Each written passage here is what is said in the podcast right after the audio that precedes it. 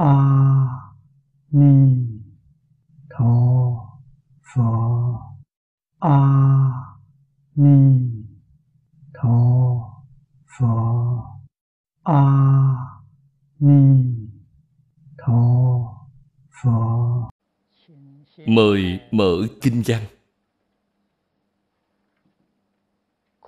Khoa chú quyển trung. trang 151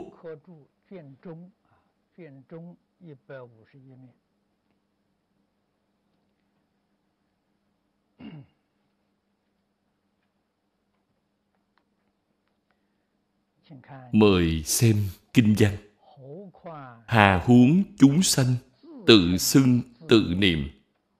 Hoạch phước vô lượng, Diệt vô lượng tội.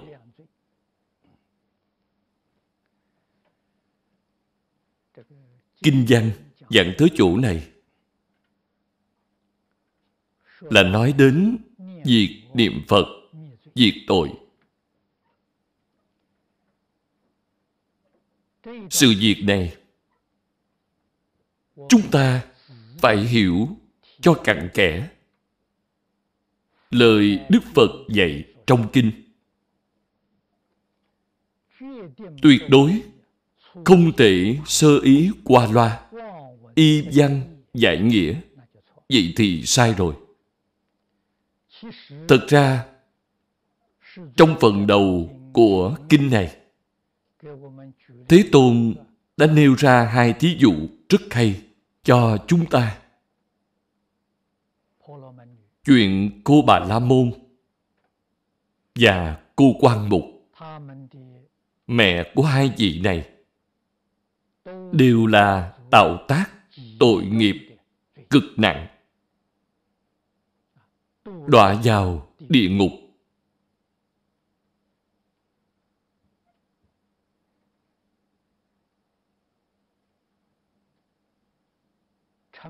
May nhờ có con gái hiếu thảo giúp đỡ họ. dùng phương pháp gì để giúp đỡ? Đức phật đều dạy họ dùng pháp môn niệm phật. Có phải niệm như chúng ta thường ngày niệm phật liền có thể diệt tội hay không?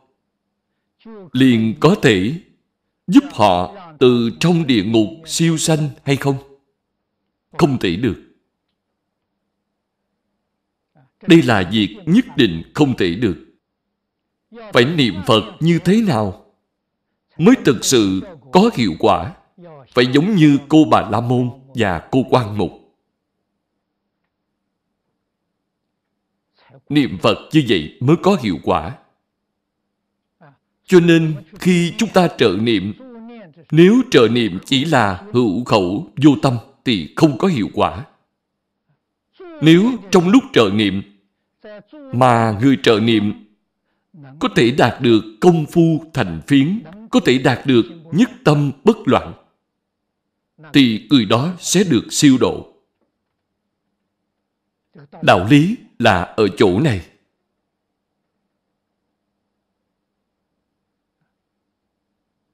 Chúng ta phải tỉ mỉ mà thể hội.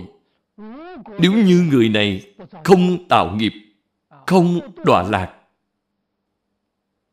thì tâm người niệm Phật giúp họ sẽ không thành khẩn như vậy. Bởi vì nhìn thấy họ tạo tội nghiệp, nhìn thấy họ đọa lạc, nên dùng tâm hết sức, thành kính để niệm Phật hồi hướng cho họ, giúp đỡ họ. Nhờ vậy mà chính mình nâng cao cảnh giới của mình. Mình vốn dĩ là một phàm phu, mà hiện nay đã trở thành Bồ Tát. Bạn làm sao trở thành Bồ Tát là do người tạo tội nghiệp giúp bạn, tạo tăng thượng duyên cho bạn. Bạn nghĩ thử xem, nếu mẹ của cô bà La Môn và cô Quan Mục không tạo tội nghiệp, không đọa lạc, thì hai cô ấy làm sao thành tựu đây? Họ không thể nào thành tựu. Thế nên cơ duyên làm cho họ thành tựu là do người tạo tội nghiệp giúp họ. Giúp họ siêu phàm nhập thánh.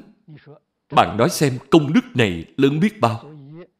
Đại từ Bồ Tát nói, công đức khi bạn khuyên hai người niệm Phật giảng sanh còn lớn hơn so với công phu tu hành của chính bạn.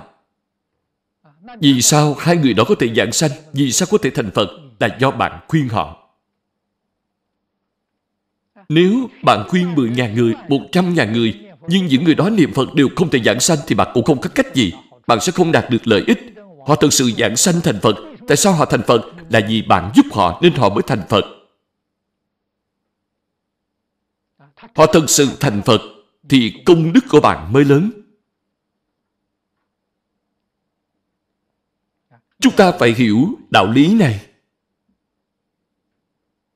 Tuyệt đối không phải nói bạn khuyên bao nhiêu người niệm Phật. Hiệu quả của việc này không lớn.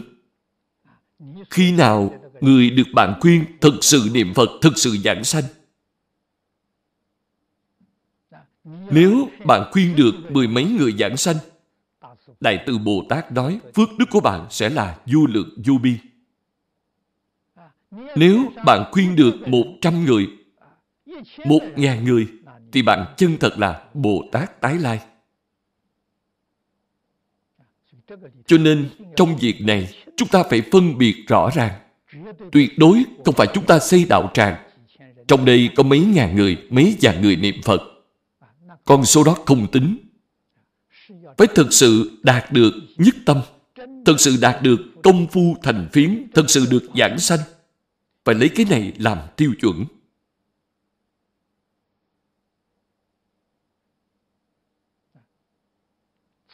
Đoạn này ở trong kinh cũng nói về tiêu chuẩn này. Nếu bạn lấy tiêu chuẩn này thì chúng ta sẽ không nghi ngờ công đức lợi ích nói trong kinh. Sẽ biết được đây là sự thật. Cô Bà La Môn, cô Quan Mục là dì mẹ của mình. Thành tâm thành ý như vậy mà niệm Phật, hồi hướng giúp đỡ mẹ. Cùng một đạo lý ấy. Nếu như chúng ta cùng với người lâm chung rất xa lạ, không quen biết họ, khi gặp cơ duyên này, khi chúng ta trợ niệm giúp họ, thì tâm thái trợ niệm cũng phải xem họ như là người thân của mình vậy. Dùng tâm hết sức chân thành để niệm thì kẻ còn người mất đều được lợi ích. Chính chúng ta được lợi ích. Họ cũng được lợi ích.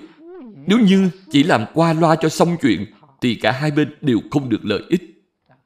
Lợi ích đó cũng như việc đã nói với mọi người ở đoạn trước, một phen lọt vào tai thì vĩnh viễn thành hạt giống đạo. Nghiệp báo hiện tiền, không thể chuyển trở lại. Đây là việc chúng ta được khai thị từ trong kinh địa tạng. Biết được dụng ý trong lời dạy của Đức Phật. Hiểu rõ chân tướng sự thật. Cho nên, thông thường, những Phật sự siêu độ này có hiệu quả hay không, thì phải xem người chủ trì việc siêu độ này có tâm chân thành, cung kính hay không. Quả nhiên có tâm chân thành.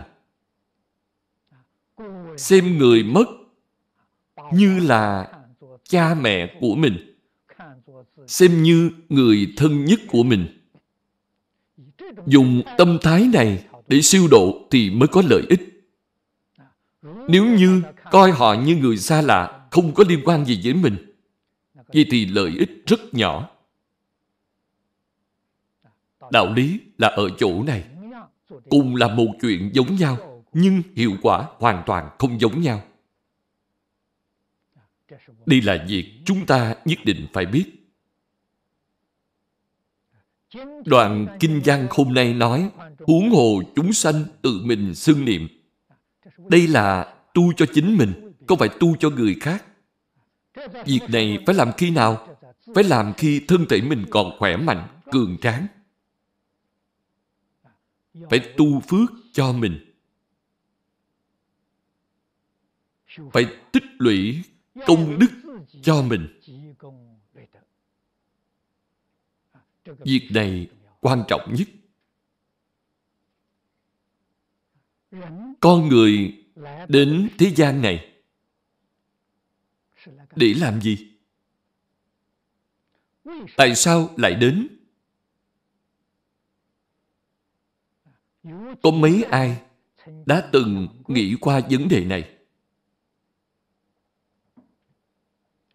Có lẽ cũng có người nghĩ qua, nhưng chúng ta lại muốn hỏi có mấy người nghiêm túc suy nghĩ. Vậy thì càng ít hơn. Ai nghiêm túc suy nghĩ về vấn đề này thì người ấy sẽ giác ngộ.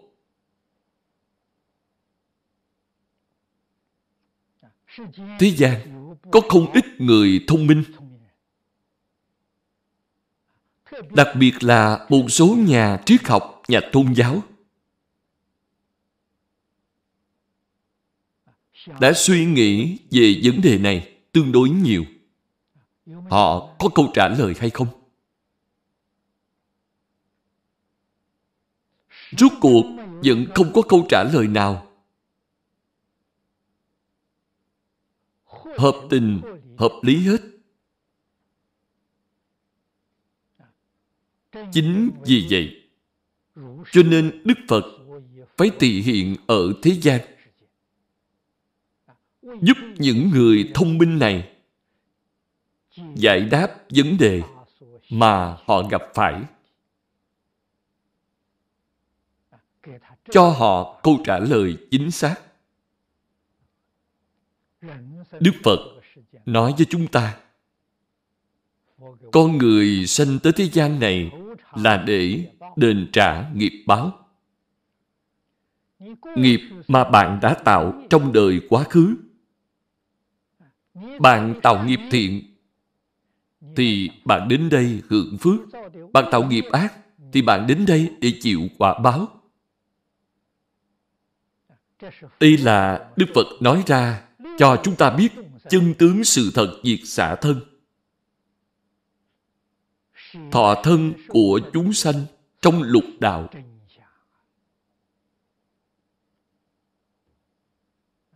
Cái tướng này không tốt nhân duyên quả báo dây dưa không dứt đời đời kiếp kiếp làm những chuyện này cho nên trong kinh đức phật nói, sanh tử mệt mỏi.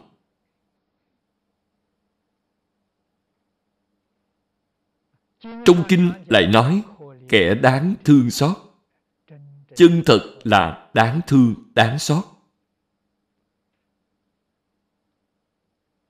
Người thông minh nghĩ đến vấn đề này, thì tại sao còn đến đến để làm gì? Có ý nghĩa gì không? Có giá trị gì không? Cảm động chư phật bồ tát thì hiện trong cõi người. Để giải đáp những vấn đề này cho chúng ta, thực sự giác ngộ bốn vấn đề này thì sẽ giải quyết được viên mãn. Người giác ngộ biết lợi dụng cái thân nghiệp báo này của mình. Chúng ta phải làm việc đại sự là siêu phàm nhập thánh. Giải quyết triệt để đời sống con người. Như vậy mới có ý nghĩa, mới có giá trị. Muốn hiểu rõ vấn đề này, thì trước tiên nhất định phải hiểu rõ chân tướng của vũ trụ nhân sanh. Kinh Địa Tạng nói cho chúng ta chân tướng của lục đạo luân hồi. Nói cho chúng ta chân tướng trong cõi địa ngục ngạ quỷ. Nghiệp nhân, quả báo ở trong đây. Lý, sự, tánh tướng đều nói rõ. Sau khi hiểu rõ, thì chúng ta sẽ có biện pháp vượt thoát. Đây là đại sự lớn nhất của đời người chúng ta. Có thể nói là bạn học Phật chân thật có thành tựu. Ở trong vô lượng pháp môn, Kinh Địa Tạng đề xướng pháp môn niệm Phật. Chỉ có pháp môn này là có hiệu quả nhất, ổn đáng nhất, nhanh chóng nhất, thuận tiện nhất.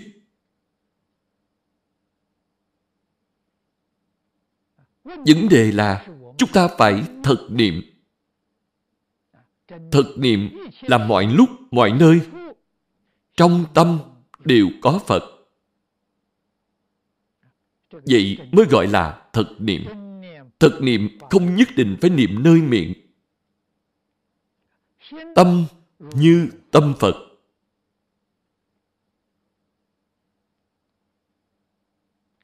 Tâm của Phật như thế nào? Trong Kinh Kim Cang dạy cho chúng ta rất hay. Vô trụ sanh tâm. Đó chính là tâm Phật. Vô trụ là thanh tịnh, tâm Phật thanh tịnh, mảy trần không nhiễm. Đại sư Huệ Năng nói, xưa nay không một vật, đó là vô trụ. Sanh tâm là sanh tâm đại từ bi. Quan tâm hết thảy chúng sanh. Thương yêu hết thảy chúng sanh. Giúp đỡ hết thảy chúng sanh. Phá mê khai ngộ, lìa khổ được vui. Đây là sanh tâm. Sanh tâm và vũ trụ cùng lúc. Trong đây không có phân biệt, không có giới hạn. Vũ trụ không trở ngại sanh tâm sanh tâm không trở ngại vũ trụ. Đây là câu trong kinh hoa nghiêm nói, lý sự vô ngại, sự sự vô ngại chỗ phiền phức của phàm phu chúng ta là sanh tâm liền gây trở ngại cho vô trụ vô trụ chắc chắn sẽ trở ngại sanh tâm khi chúng ta quan tâm người khác, thì tâm liền không thanh tịnh. Muốn tâm được thanh tịnh thì tuyệt đối đừng quan tâm. Đừng để ý tới chuyện của người khác. Đây là phạm phu. Hai thứ này không thể hợp thành một. Việc chúng ta phải học chính là việc này. Hai thứ này là một, chứ không phải hai.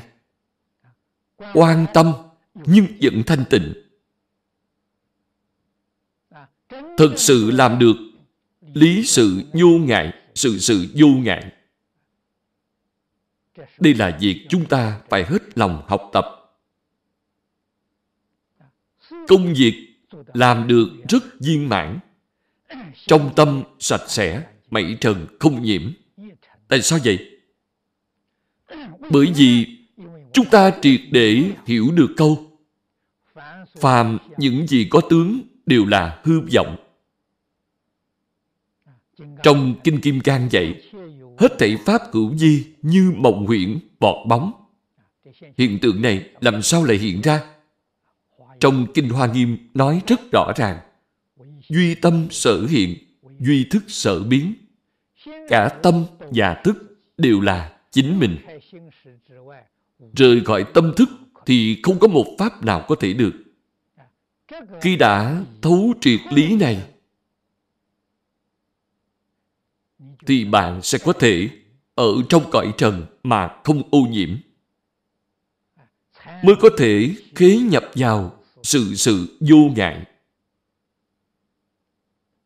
Việc này phải có công phu. Phải rèn luyện trong đời sống thường ngày. Lúc rèn luyện sẽ có tiến tiến thoái thoái. Lúc tiến lên là rèn luyện nếu như phát hiện chính mình vẫn còn nhiễm trước, tâm phải mau lui trở lại. Lui đến đâu? Lui đến vô trụ. Khi tâm định trở lại rồi mới thử tiếp. Thử xong, nếu không thành công thì phải lui về. Dần dần ở trong đây cầu tiến bộ. Phương pháp Bồ Tát tu hành viên mãn trong ba đại A Tăng kỳ kiếp chính là phương pháp này. Đến lúc thực sự có thể nắm chắc, duy trì tâm thanh tịnh mà không bị ô nhiễm thì bạn mới có thể buông tay đi giúp đỡ hết thảy chúng sanh. Thông thường đây là cảnh giới gì? Quả vị sơ trụ trong viên giáo trở lên. Hay nói cách khác, Bồ Tát trong mười pháp giới đều vẫn chưa được. Đều phải thường chú ý đến tâm thanh tịnh của mình. Giúp đỡ người khác tuyệt đối không đánh mất thanh tịnh, bình đẳng, giác. Hay nói cách khác, thanh tịnh, bình đẳng, giác là nơi nương dựa của chúng ta. Là ranh giới cuối cùng của chúng ta một khi phát hiện không thanh tịnh, không bình đẳng, thì phải lập tức quay trở lại. Điểm này vô cùng quan trọng. Nếu chính mình chân thật không có khả năng này, thì hãy thật thà niệm Phật cầu sanh tịnh độ. Sanh đến thế giới Tây Phương để thân cận Đức Phật A-di-đà, rồi quay lại giúp đỡ hết thảy chúng sanh cũng chưa muộn.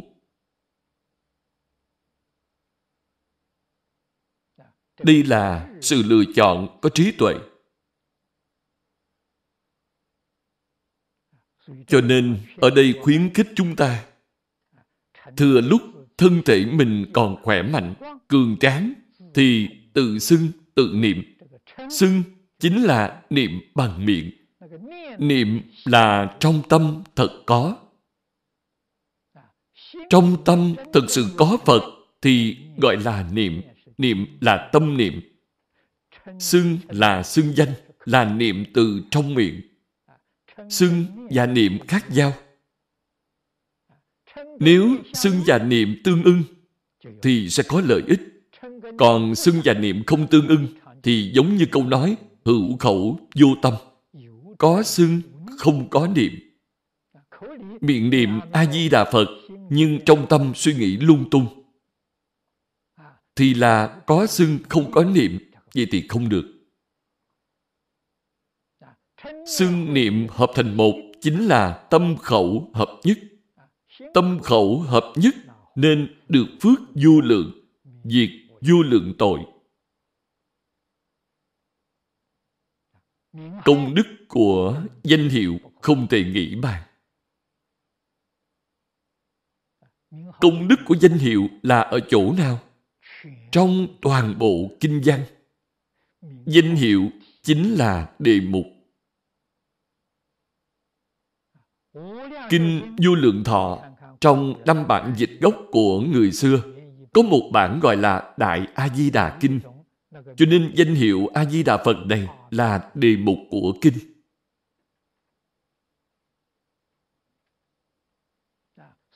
Công đức của danh hiệu là những gì được nói trong toàn bộ Kinh. Niệm danh hiệu này thì trong tâm phải nghĩ tới bộ Kinh này. Lời dạy trong Kinh Đạo lý Đức Phật dạy cho chúng ta, lời giáo huấn của Đức Phật dạy cho chúng ta. Dạy chúng ta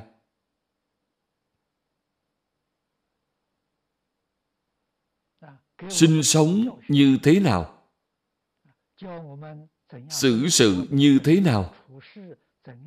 Đối người tiếp vật như thế nào? Một câu danh hiệu liền nhớ lại hết tất cả. Vậy thì mới có tác dụng. Nếu chỉ niệm một câu danh hiệu này không có chút gì liên quan đến đời sống, lời nói, việc làm của chính mình, vậy thì danh hiệu này không có tác dụng. Thật đúng như lời người xưa nói, hét bề cổ họng cũng uổng công. Việc niệm Phật, Đại Đức thời xưa thường nói phải tương ưng. Một niệm tương ưng, một niệm Phật. Niệm niệm tương ưng, niệm niệm Phật. Tương ưng với cái gì? tương ưng với nghĩa kinh. Bạn niệm một câu A-di-đà Phật này tương ưng với nghĩa lý trong kinh A-di-đà tương ưng với nghĩa lý trong kinh vô lượng thọ đó gọi là niệm Phật thật sự.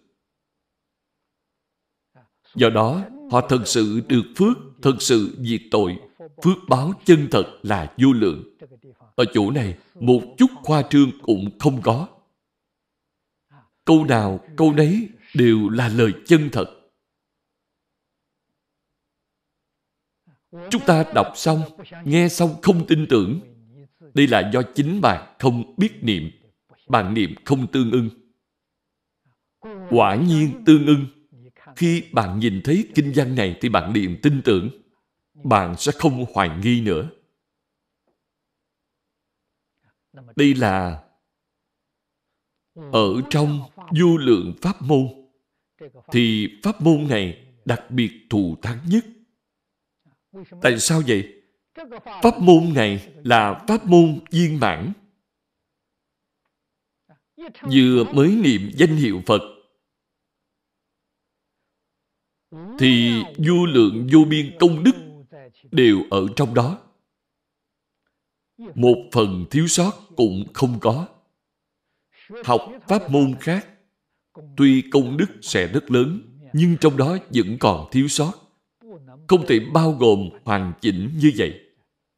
Vừa xưng một danh hiệu phật thì đã bao gồm rất viên mãn. Trong giảng đường của chúng ta. Các vị đồng tu đều có nhận thức tương đối sâu sắc.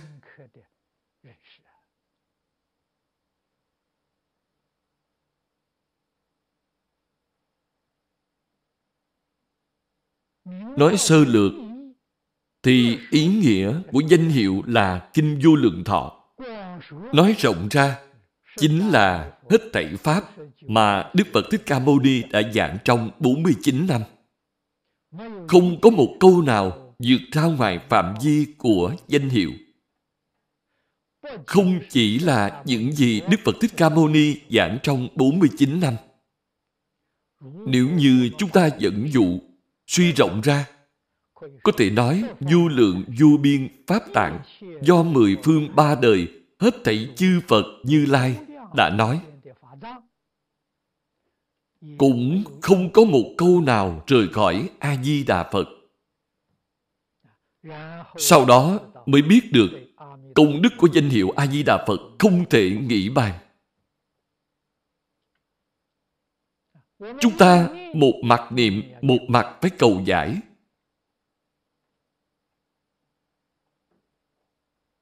Nếu chỉ niệm mà không muốn hiểu rõ, thì cũng được, cũng rất khó được.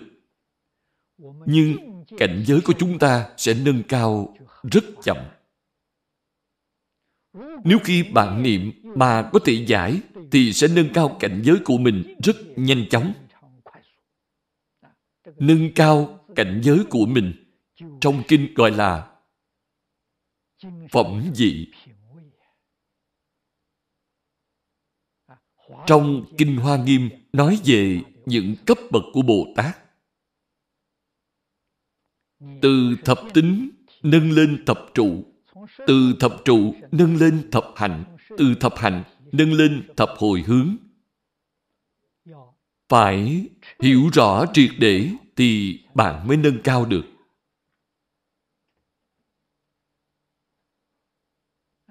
Nâng cao phẩm vị nói cho chư vị biết, đó cũng chính là nâng cao đời sống của chúng ta.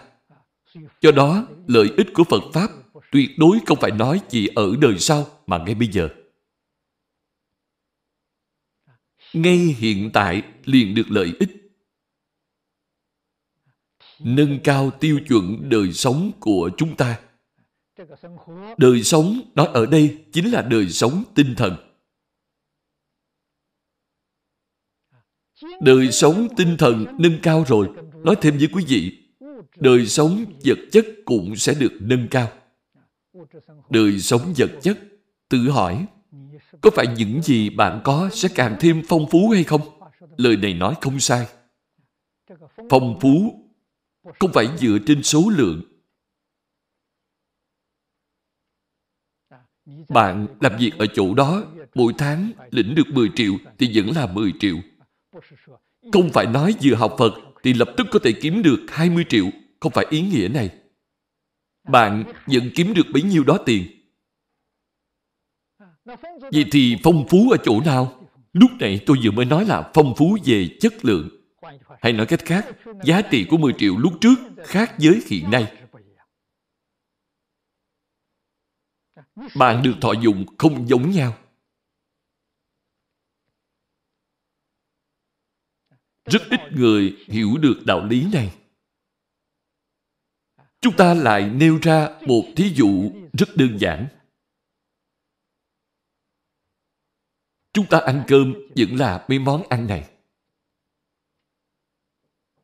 Khi cảnh giới của bạn chưa nâng cao, thì mùi vị của những món ăn này rất bình thường. Nhưng khi cảnh giới nâng cao rồi thì bạn nhìn thấy những món ăn này sẽ phóng ánh sáng. Màu sắc là thất bảo. khẩu vị bạn thưởng thức được là mùi vị di diệu. Người khác không nếm được mùi vị khác nhau, là vì bản chất của nó đã thay đổi. Tại sao lại thay đổi? Cảnh tùy tâm chuyển. Tôi nói với mọi người là lời chân thật. Những món ăn này phóng ánh sáng. Bạn nếm được mùi vị di diệu. Cùng với lúc bạn chưa nâng cao cảnh giới, nhất định là không tương đồng. Cho nên khi bạn ăn, chất dinh dưỡng mà cơ thể bạn hấp thụ cũng khác nhau. Tinh thần của bạn sung mãn, dung mạo tươi sáng. Cảnh giới phải nâng cao thì mới được như vậy. Khi chúng ta cùng bày ra mấy món ăn, có Phạm Phu, có Bồ Tát, có Phật. Tuy tất cả cùng ăn, nhưng cậu gì mỗi người khi ăn sẽ khác nhau. Bạn đừng tưởng là món ăn của các ngài giống món ăn của chúng ta. Vậy là sai rồi. Mùi vị của mỗi người cảm nhận được đều không giống nhau. Phạm Phu là do nghiệp lực.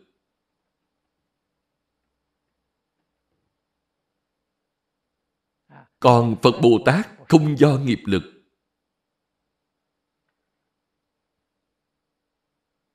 Chúng ta nhất định phải hiểu rõ việc này. Rồi sau đó mới biết được sự thù thắng của Phật Pháp, di diệu của Phật Pháp, chân thật của Phật Pháp.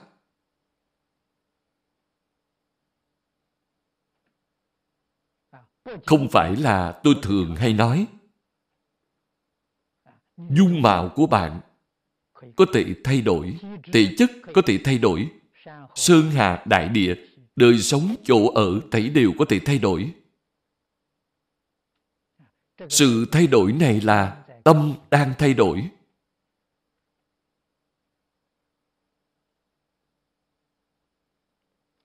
Hy vọng mọi người hãy tỉ mỉ mà thể hội ý nghĩa này.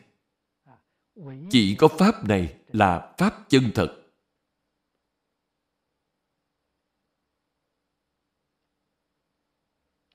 Trong kinh nói đến nhất chân Pháp giới. Tây phương gọi là thế giới cực lạc. Thế giới cực lạc bao lớn? Cũng là tận hư không khắp Pháp giới. Phạm phu chúng ta nhìn thấy hoàn cảnh của chúng ta là một bản đại địa, bùn đất, sỏi đá. Đây là cảnh giới mà phạm phu mắt thịt chúng ta nhìn thấy. Nếu người ở thế giới tây phương cực lạc đến nơi này của chúng ta, họ nhìn thấy nơi này sẽ là lưu ly bảy báo.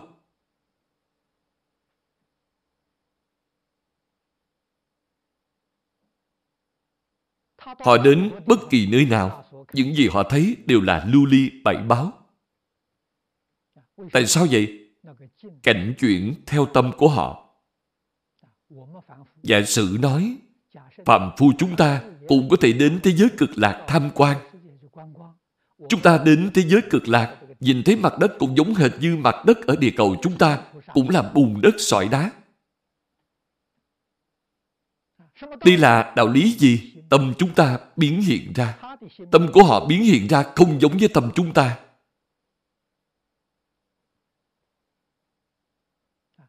Đức Phật Thích Ca Mâu Ni năm xưa ở thế gian này, nơi Ngài cư trú là tịnh độ. Trong kinh cũng đã nói, Đức Phật Thích Ca Mâu Ni dùng thần lực của Ngài biến hiện ra cảnh giới mà Ngài tự thọ dụng cho mọi người thấy.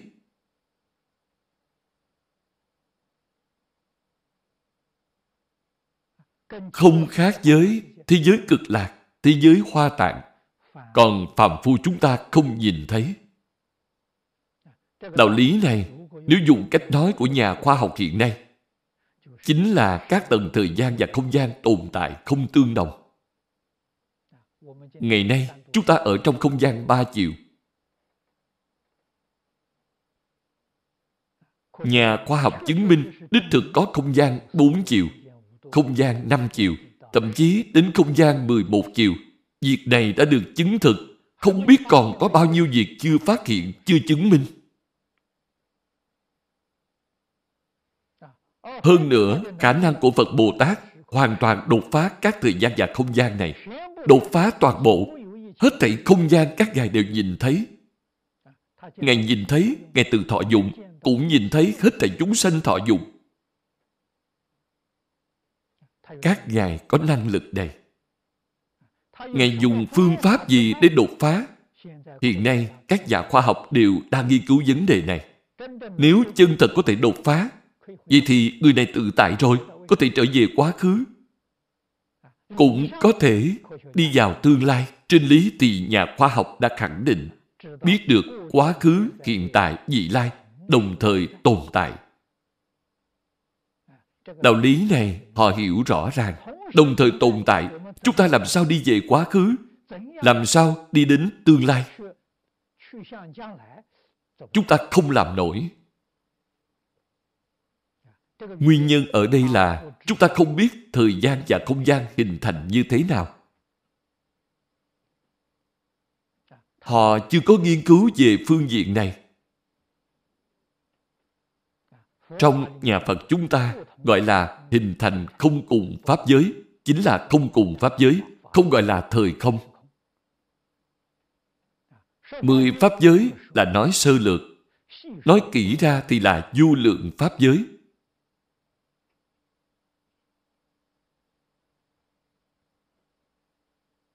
Tại sao nói là du lượng pháp giới? Pháp giới của mỗi người đều khác nhau. Chúng ta cùng nhìn một người, cùng nhìn một bông hoa, cùng nhìn một sự việc. Có người nhìn xong thì ưa thích, có người lại chán ghét. Đó chính là pháp giới không giống nhau. Mức độ ưa thích của mỗi người cũng lại khác nhau. Pháp giới vẫn là không giống nhau. Thật sự tìm được hai người có cách nhìn hoàn toàn giống nhau đối với một sự việc tìm không được. Không có chuyện này. Phật nói, khi nào hai người có cách nhìn hoàn toàn giống nhau, thành Phật.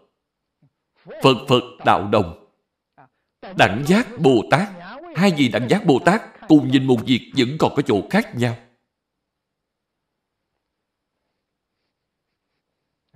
Sự giác ngộ của các ngài còn chưa viên mãn, tâm của các ngài còn chưa đạt đến mức thuần tịnh. Đẳng giác Bồ Tát vẫn còn một phần sanh tướng vô minh chưa phá. Cách nhìn của họ đều không thể hoàn toàn giống nhau. Chúng ta nói có thể đạt đến chín mươi mấy phần trăm giống nhau, chứ không thể đạt đến một trăm phần trăm.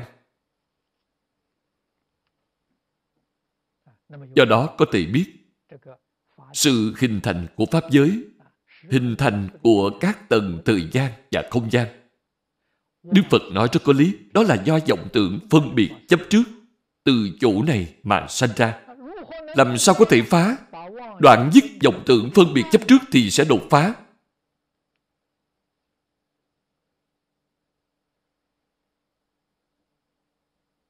Lúc đó, du lượng vô biên Pháp giới không đồng, bạn thảy đều có thể nhìn thấy. Do đó, điều Đức Phật dạy chúng ta không có gì khác là ngoài việc phá vọng tưởng phân biệt chấp trước mà thôi. Sau khi phá được vọng tưởng phân biệt chấp trước, thì cảnh giới ấy sẽ là cảnh giới trên quả địa Như Lai. Ngày nay chúng ta nâng cao, không ngừng nâng cao cảnh giới. Đây là mục tiêu của chúng ta. Trong kinh thường gọi mục tiêu này là A Nậu Đa La Tam Miệu Tam Bồ Đề.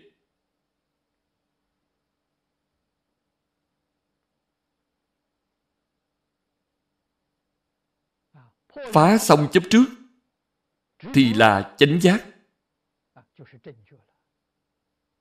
Sau đó phá phân biệt thì là chánh đẳng, chánh giác tại phá thêm vọng tưởng thì là du tượng chánh đẳng chánh giác. Du tượng chánh đẳng chánh giác, trong phạn ngữ gọi là a nậu đa la tam miệu tam bồ đề. Do đó, phải không ngừng nâng cao cảnh giới của mình. Phương pháp duy nhất để nâng cao cảnh giới, đó là xưng niệm phải tương ưng nếu xưng niệm không tương ưng thì chắc chắn sẽ không thể nâng cao được. Chỉ trồng xuống được hạt giống phật trong a la gia thức mà thôi. Tương lai mới có thể dùng, hiện nay không dùng được và cũng không thể diệt tội.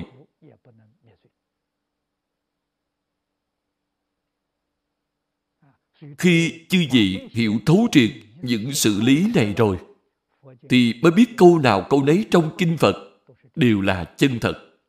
Một tí cũng không quá đáng. Quyển Trung đến đây là viên mãn. Chúng ta xem tiếp quyển Hạ.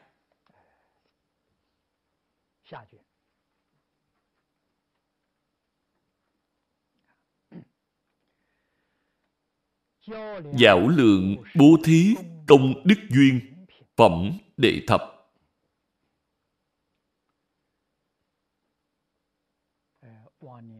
lúc trước, pháp sư thánh nhất ở núi đại dự, hồng kông, vào năm 1980 Ngài đến núi Cửu Hoa, nhận lời mời của lão Pháp Sư Nhân Đức, giảng Kinh Địa Tạng ở núi Cửu Hoa.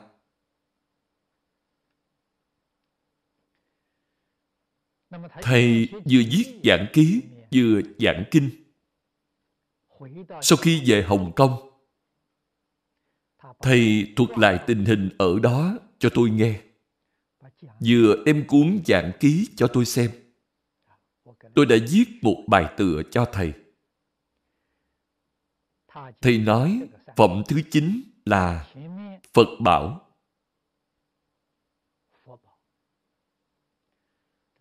Phẩm thứ mười Nhân duyên và so sánh công đức bố thí là Pháp bảo.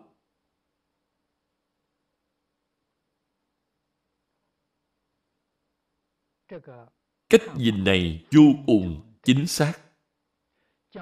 Đem phần sau cùng của bộ kinh này quy kết về Tam Bảo. Rất khó được. Người xưa viết chú giải. Không nói như vậy. Thế nên tôi rất tán thành cách nói này của Pháp Sư Thánh Nhất. Quy kết về tam bảo. Trong pháp bảo nói thật ra chính là phương pháp tu hành, tổng cương lãnh của phương pháp tu hành trong phật pháp đại thừa, chính là dạy chúng ta bố thí kết duyên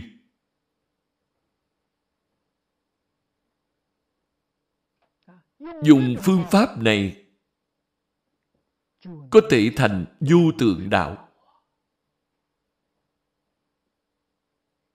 Phía trước chúng ta đã nói qua.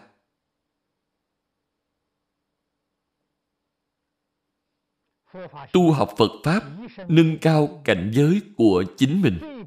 Quan trọng nhất là phải phá trừ vọng tưởng phân biệt chấp trước.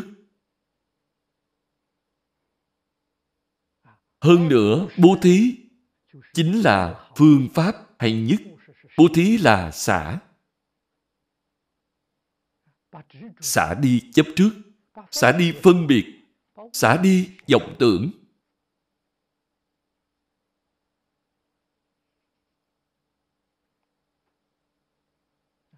Không những trên lý niệm như vậy, mà trên thực tế cũng phải làm như vậy.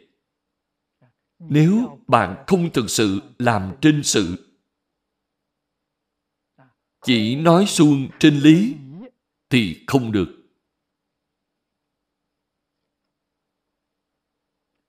Vậy thì không có cách gì nâng cao cảnh giới của mình. Nói thật ra cũng không có cách gì đoạn dứt phiền não. Nhất định phải chân thật, hạ thủ công phu trên sự. Đức Phật dạy chúng ta hai chữ xả đắc.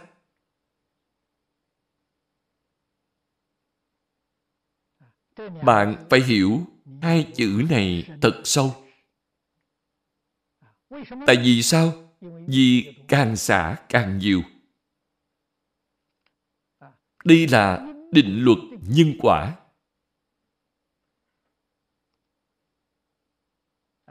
Lần này, cơn bão kinh tế, suy thoái kinh tế, chư vị thấy rất rõ ràng hầu như mỗi người đều bị ảnh hưởng chúng ta quan sát kỹ. Thấy cư sĩ lâm không bị ảnh hưởng. Không những không bị ảnh hưởng, mà nguồn thu nhập của cư sĩ lâm còn tăng lên. Nói theo cách thông thường là kinh tế của các tín đồ đều rất khó khăn. Đương nhiên, sự bố thí cúng dường sẽ giảm bớt tương đối. Đây là lẽ đương nhiên vậy thì tại sao nguồn thu nhập của cư sĩ lâm không giảm bớt mà ngược lại còn tăng thêm? Đạo lý là ở chỗ nào là do bố thí. Cư sĩ lâm bố thí nhiều, bố thí lớn. Trong lúc khó khăn như vậy, sự bố thí của cư sĩ lâm chỉ có tăng chứ không giảm. Cho nên thu nhập cũng là tăng chứ không giảm. Việc này chứng minh lời phật dạy không sai càng bố thí tài vật thì càng nhiều. Bạn không ngại bố thí thì càng thí càng nhiều. Trong vòng một năm gần đây, chúng ta từ cư sĩ lâm đã chứng minh được.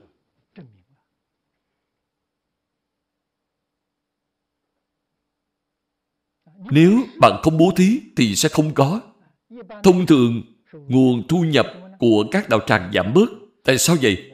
Khi thấy kinh tế tiêu điều thì nghĩ rằng chúng ta phải tiết kiệm tiêu xài phải bố thí ít lại.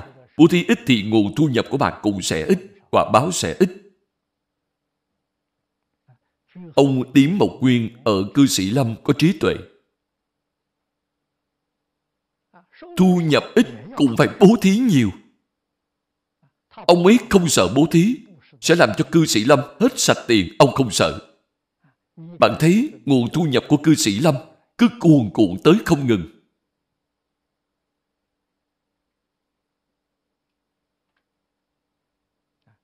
Việc này chứng minh lời Phật dạy, bố thí tài thì được giàu sang, bố thí pháp thì được thông minh trí tuệ, bố thí vô úy thì được khỏe mạnh, sống lâu nếu bạn không chịu bố thí thì làm sao được bạn làm sao được những quả báo này?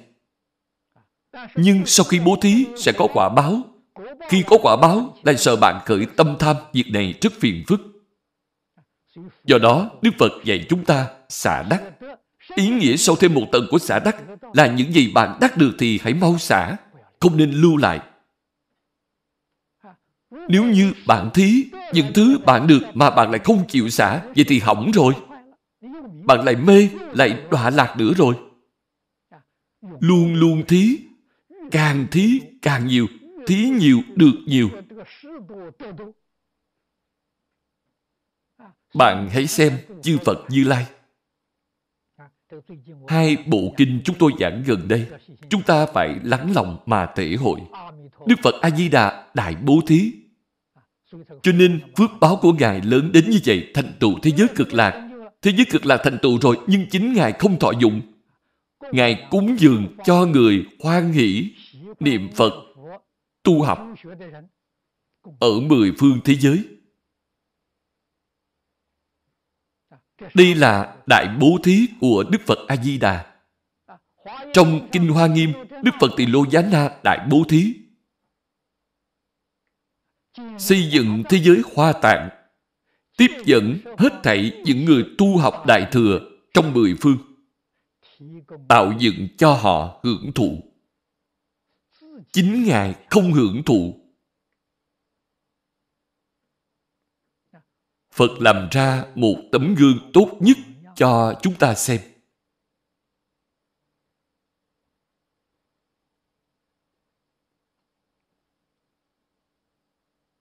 Nếu chúng ta tự việc bố thí được quả báo phong phú, chính mình lại muốn hưởng thụ thì sẽ khởi tâm tham, lại lập tức mê ngay.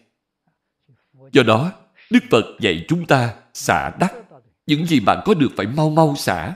Xả xong thì nó liền trở lại, trở lại phải mau mau xả tiếp. Cũng giống như nước vậy, nó là sống, nước phải luôn luôn lưu chuyển, nhất định đừng để nó động lại một chỗ.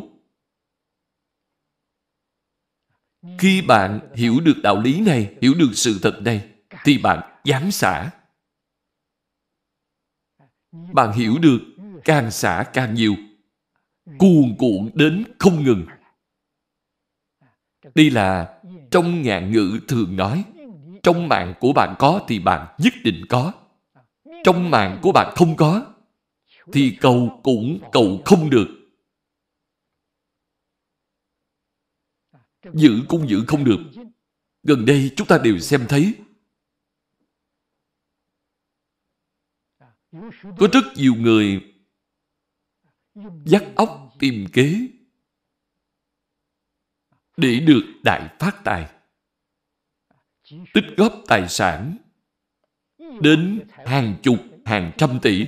Khi cơn bão kinh tế vừa tới một cái thì liền sụp đổ. Có rất nhiều người nhảy lầu tự tử. Trong mạng không có. Thì muốn giữ cũng giữ không được. Nếu như những người này đều có trí tuệ như ông Lý Mộc Nguyên đem tài sản của mình đi làm việc từ thiện xã hội thì sẽ không xảy ra sự việc như vậy.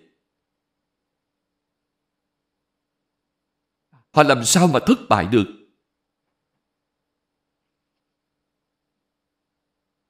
Do đó, những đồng tu học Phật, đặc biệt là những đồng tu tại gia, bất luận làm nghề nghiệp nào, bạn đã học Phật, thì phải xây dựng một quan điểm đúng đắn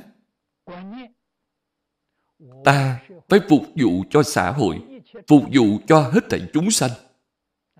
Bất luận làm nghề gì, đều là vì xã hội, vì chúng sanh. Bạn dùng thái độ phục vụ để làm việc, bạn sẽ làm được vô cùng hưng vượng. Bạn sẽ có thành tựu, thù thắng.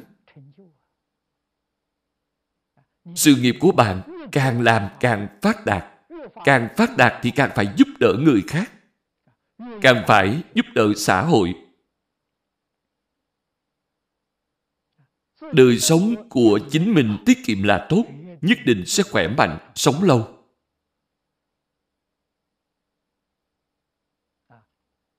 Không thể hưởng phước. Nếu mình giàu có, mỗi ngày đều tẩm bổ sự tầm bổ như vậy sẽ làm cho thân thể của bạn hoàn toàn hỏng hết. Thân thể khỏe mạnh thì không cần tầm bổ. Một khi tầm bổ thì sẽ sanh bệnh. Càng tầm bổ thì bệnh càng nhiều. Đến cuối cùng không có thuốc chữa.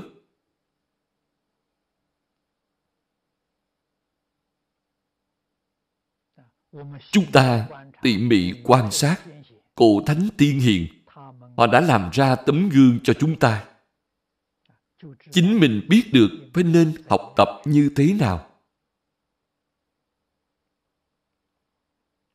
Cho nên, trong phật pháp nói, thế gian và xuất thế gian, lợi ích thù thắng nhất, lợi ích to lớn nhất, lợi ích không gì sánh bằng chính là bố thí. Do đó, đức phật ngài đem bố thí xếp làm điều đầu tiên trong các hạnh của Bồ Tát. Hạnh của Bồ Tát có sáu nguyên tắc trong sáu ba la mật, thì bố thí được đặt ở đầu tiên. Trong kinh này cũng đặc biệt nêu ra để dạy bảo chúng ta. Trong hết thảy kinh điển Đại Thừa, nếu chư vị lưu ý một chút thì sẽ phát hiện ra Thế Tôn giảng về bố thí nhiều nhất. Ngài có đạo lý ở trong đó. Mời xem tiếp kinh văn. Dĩ thời Địa Tạng Bồ Tát, Ma Ha Tát, Thừa Phật oai thần, Tùng tọa di khởi, Hồ quỷ hiệp trưởng.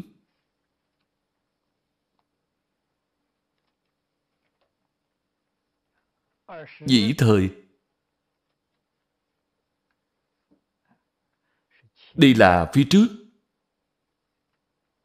Địa Tạng Bồ Tát nói rõ cho chúng ta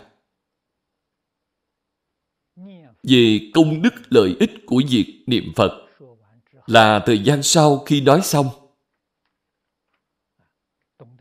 Không những phải hiểu niệm Phật mà còn phải biết cách niệm.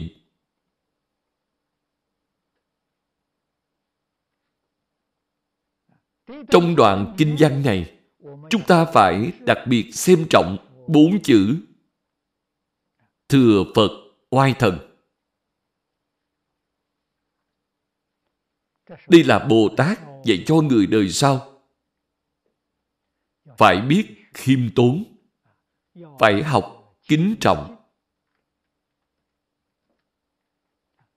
Tuy rằng mình đã nhập vào cảnh giới này, cũng không dám nói tự mình có khả năng. Có thể giảng kinh thuyết pháp cho đại chúng. Chỉ nói nhờ oai thần của phật gia trì nên mới có thể làm được nếu không có phật lực gia trì, thì tự mình không làm nổi. Có ý khiêm tốn, kính trọng.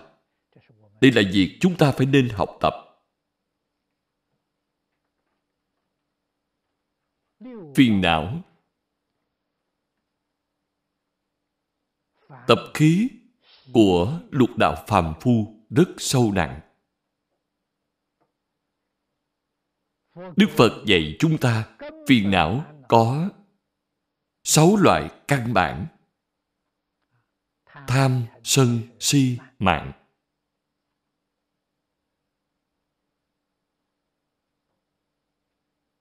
Sau đó còn có nghi ác kiến. Mạng là kiêu mạng. Hết thảy chúng sanh đều có đầy đủ tập khí ngạo mạn có người nào mà không ngạo mạn? Luôn có tôi. Tôi đều hơn người khác.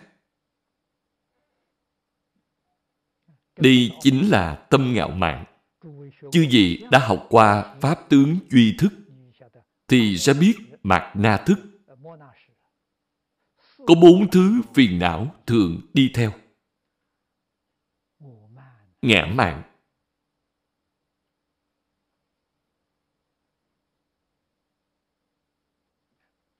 Cho dù nghèo hèn đến cùng cực,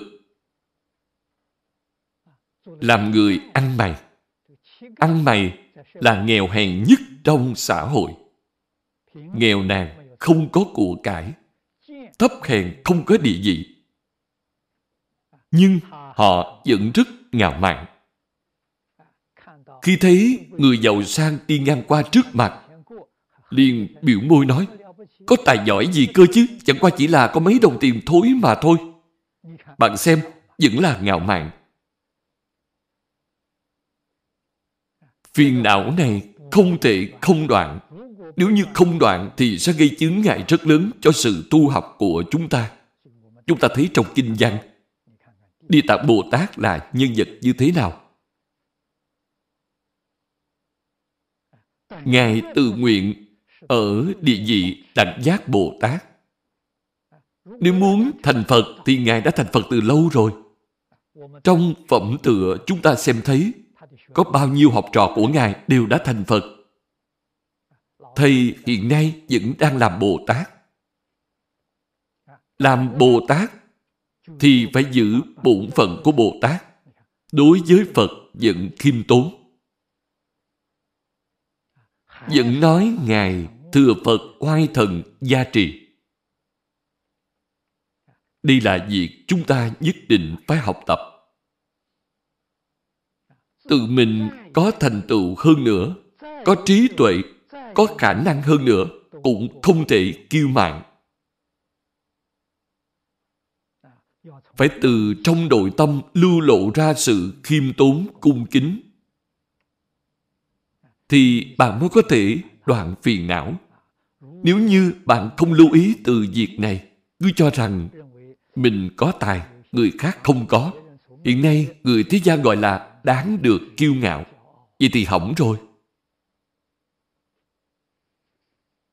Nói đáng được kiêu ngạo, nghe không hay, mà phải nói là đáng được đọa lạc, đáng được vào tam đồ.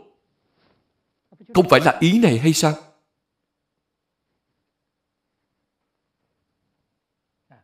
Cho nên, chúng ta nhất định phải hiểu rõ chân tướng sự thật. Những kinh văn giống như vậy, đâu đâu cũng có thể xem thấy. Mỗi lần đọc đến đều phải nâng cao sự giác ngộ của chính mình.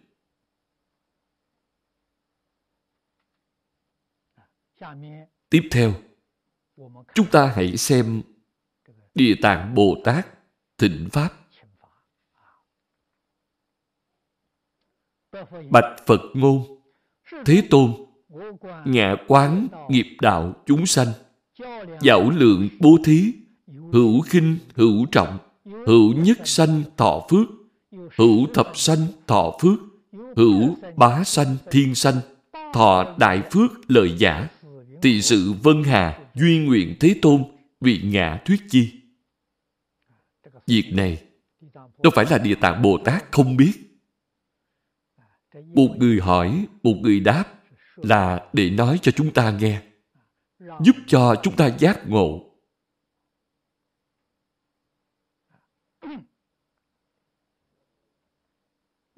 Nghiệp đạo chúng sanh nghĩa là chỉ cho chúng sanh trong lục đạo. Trong lục đạo chúng sanh đặc biệt chỉ cho hai cõi người và trời.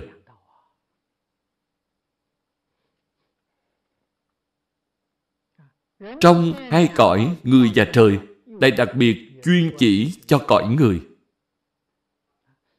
Pháp hội này là mở ra cho nhân gian. Là khai giảng cho con người. Pháp hội này ở cung trời đau lợi.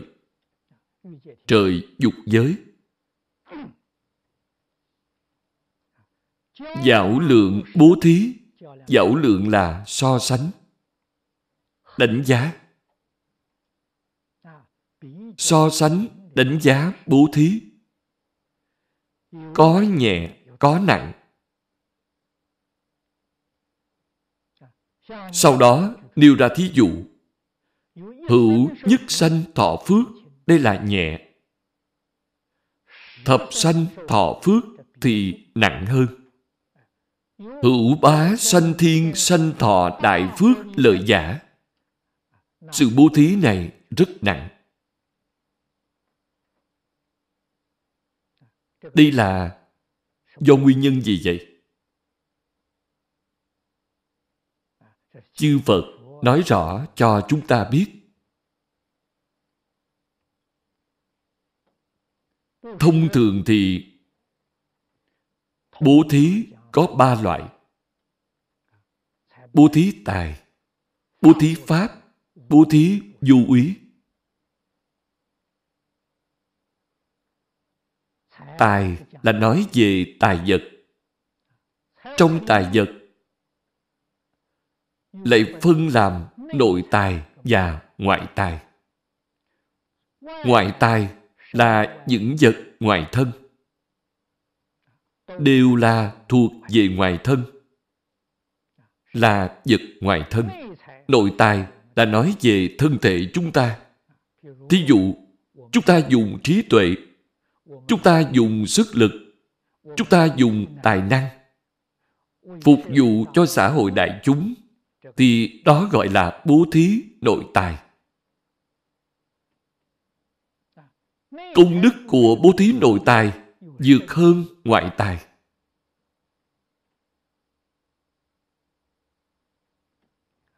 Ngày nay, ở đạo tràng này,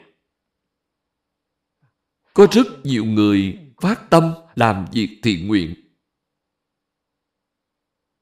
Những việc thiện nguyện này đều thuộc về bố thí nội tài.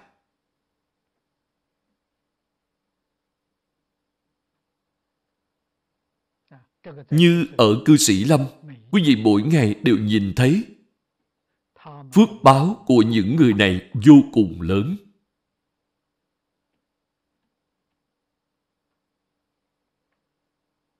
Có rất nhiều cư sĩ lớn tuổi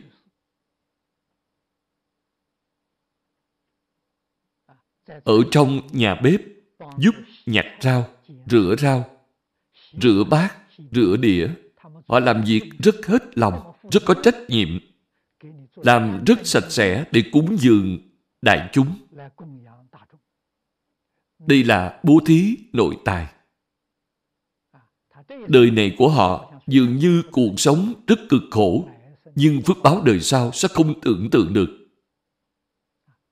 Phước báo này của họ tuyệt đối không phải là hưởng phước một đời. Đặc biệt là những người đến đây ăn cơm, người đến cư sĩ Lâm ăn cơm quá nhiều. Giả như trong những người đến đây ăn cơm, tương lai chân thật, có được vài người giảng sanh thành Phật. Bạn nghĩ xem phước báo của những người ở cư sĩ Lâm lớn biết bao. Họ đã cúng dường Phật. Trong kinh Đức Phật nói cho chúng ta biết dùng một bát cơm cúng dường một vị bích chi Phật sẽ được quả báo 91 kiếp không bị nghèo khổ. Nếu họ ở đây cúng dường, ở đây có vài người thật sự giảng sanh bất thoái thành Phật, thì phước báo họ được sẽ vượt hơn cúng dường Bích Chi Phật.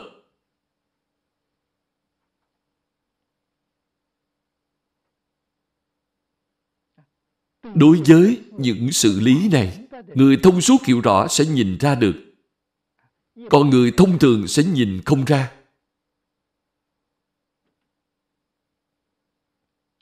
Trong niệm Phật đường, đặc biệt là niệm Phật vào ban đêm, quý vị mỗi tuần niệm Phật 36 tiếng đồng hồ, những người làm việc thiện nguyện này cũng không ngủ, không nghỉ. Tinh thần vẫn sung mãn ở nơi đây chăm sóc cho đại chúng. Ban đêm cung cấp các món điểm tâm, thức uống. Chăm sóc rất chu đáo. Đây là tu đại phước báo. Cúng dường cả nội tài lẫn ngoại tài. Bản thân đến làm thiện nguyện đến để phục vụ đó là bố thí nội tài. Họ lại còn đem rất nhiều thức ăn đến cho mọi người ăn buổi tối. Đó là bố thí ngoại tài, nội và ngoại đều bố thí. Đó là tu phước.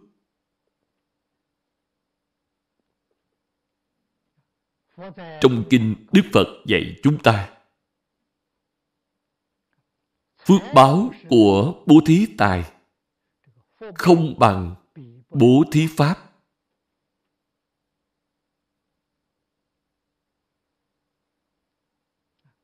Công đức của bố thí pháp quá lớn quá lớn.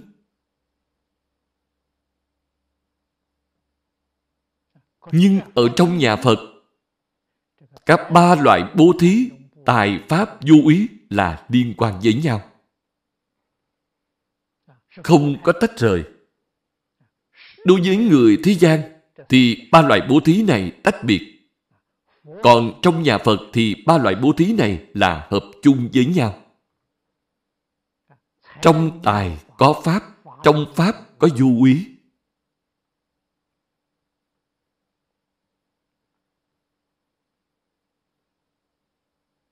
Họ cúng dường mọi người bố thí cho mọi người.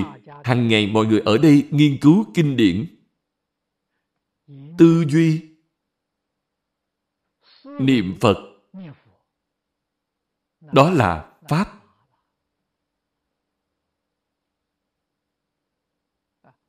Cho nên sự cúng dường bố thí này của họ là đối với Pháp. Cúng dường Phật, bố thí Pháp. Cho nên họ đều đầy đủ. Tu học Phật Pháp, khế nhập Phật Pháp. Giúp cho người ta có thể liệu sanh tử, thoát tam giới. Đoạn phiền não thành Phật đạo. Đây là đại bố thí vô úy.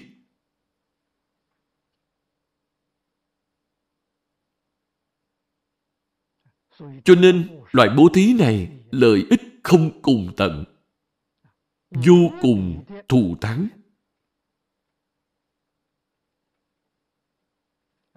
Thọ phước chính là người thế gian chúng ta gọi là hưởng phước. Đây là việc hết thảy chúng sanh đều mong muốn đạt được. Có ai không muốn hưởng phước? Những người làm việc thiện nguyện này, họ đã xem những việc làm thiện nguyện thành sự hưởng phước của họ. Tu phước cùng với hưởng phước hợp lại thành một. Tu phước chính là hưởng phước, hưởng phước chính là tu phước. Phước báo của họ sẽ kéo dài, không dứt. Không phải chỉ có một đời mà thôi. Một người có thể cả đời hưởng phước, đa phần là nhờ đời trước có tu phước, nhưng đời này hưởng phước lại không chịu tu phước. Người như vậy nhiều. Chúng ta xem người đại phú đại quý trong thế gian. Các bậc đại đức xưa thường nói những người này. Phần nhiều đời trước đều tu phước báo trong nhà Phật. Nhưng đời này họ hưởng phước mà không chịu tu phước. Không chú ý tu phước. Phước báo đời này của họ một khi hưởng hết thì không còn nữa. Nếu phước lớn thì có thể hưởng cả đời. Đến lúc chết vẫn còn phước báo. Nếu phước báo kém một chút thì đến lúc già họ rất đáng thương. Phước báo hưởng hết khi về già không có người chăm sóc. Khổ không nói nên lời.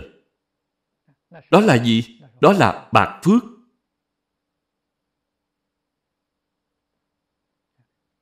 Những hiện tượng này đều đang bày ngay trước mắt chúng ta.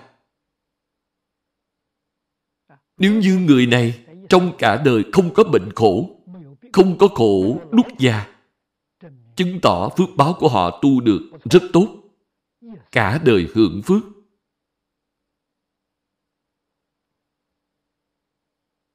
Nếu lúc họ chết, lúc chết có tướng lành,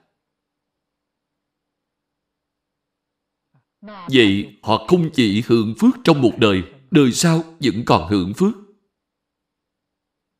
Họ ra đi rất an vui, ra đi rất tự tại, đầu óc rất rõ ràng, một chút mê hoặc cũng không có.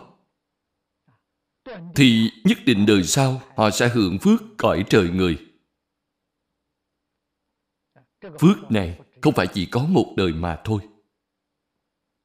Nếu như được hưởng phước mười đời, trăm đời, ngàn đời thì nhất định họ đã tu đại bố thí cho xã hội.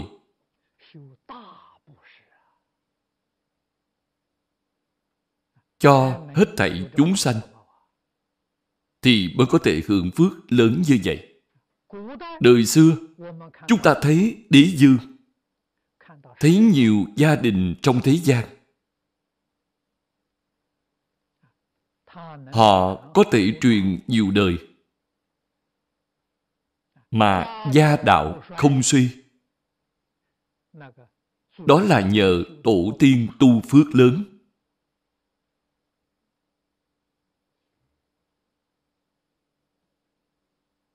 Cho nên con cháu đời đời đều hưởng phước không cùng tận.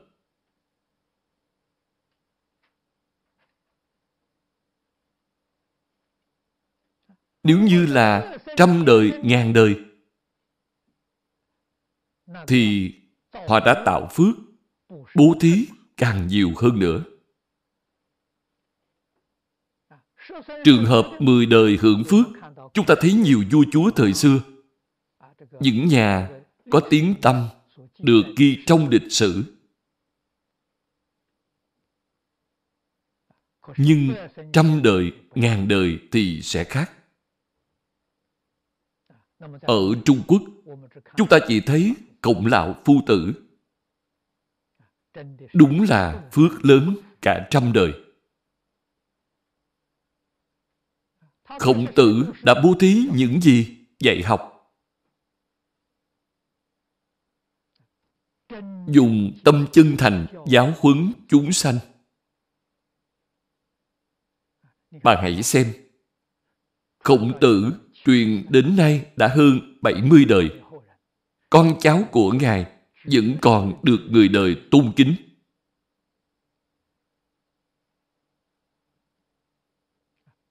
Tôn kính tổ tiên của họ.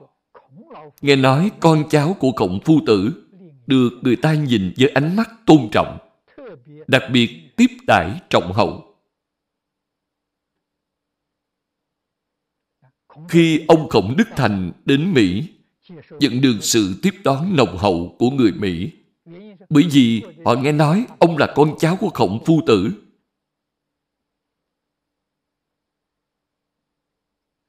Đây là hưởng phước trăm đời.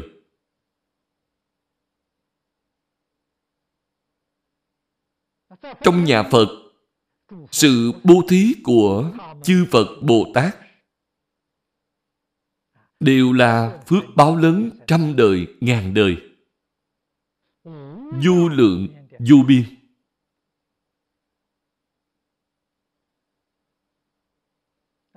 Những việc Đức Phật tu là gì? Ngài cũng là bố thí, bố thí Pháp. Sau khi Đức Phật Thích Ca Mâu Ni tỳ hiện thành Phật, giảng kinh thuyết pháp cho chúng sanh suốt 49 năm. Tu bố thí pháp.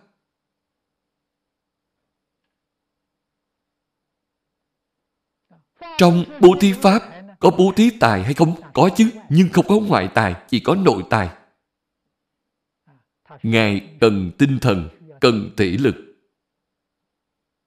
Hao tổn tinh thần, sức lực của Ngài đó là bố thí nội tài.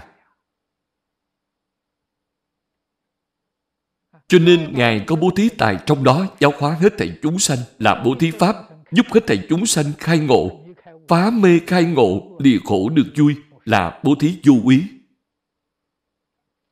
Như trong kinh có nói, sau khi bạn khai ngộ, xa lìa lo sợ, điên đảo, vọng tưởng, đây là thuộc về bố thí vô úy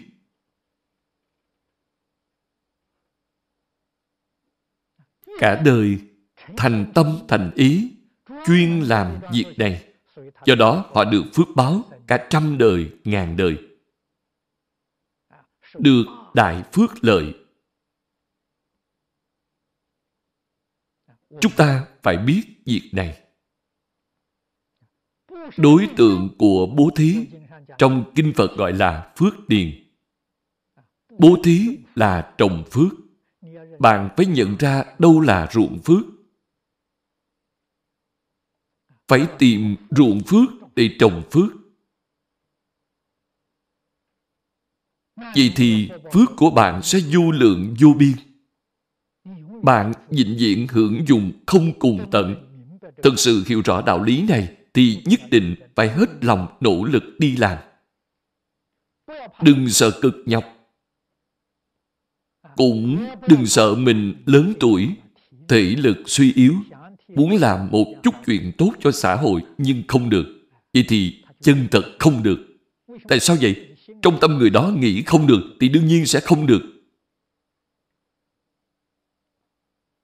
Nếu bạn nghĩ là được thì bạn sẽ không suy yếu. Nếu bạn cảm thấy không được thì mỗi ngày đều nghĩ đến già, nghĩ đến bệnh, nghĩ sức lực suy yếu. Phật Pháp nói tướng tùy tâm chuyển. Vậy đương nhiên bạn sẽ suy yếu. Nếu bạn có dũng khí, thật sự giác ngộ, nghĩ rằng tôi không già, không bệnh, không yếu,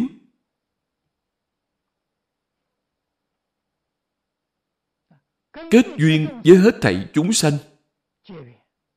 tu đại bố thí, vậy thì được, không phải không được. Sẽ làm được rất viên mãn.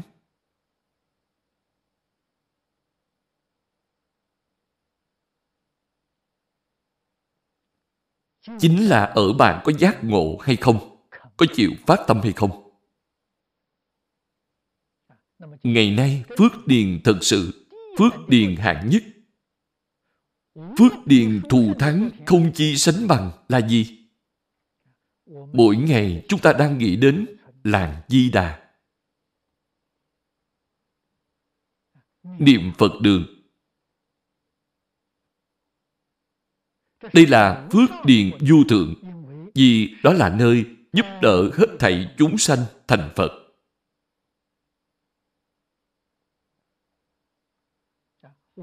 Tôi hiểu được đạo lý này, biết được sự thật này, nhưng không có duyên. Sức lực của mình không làm nổi.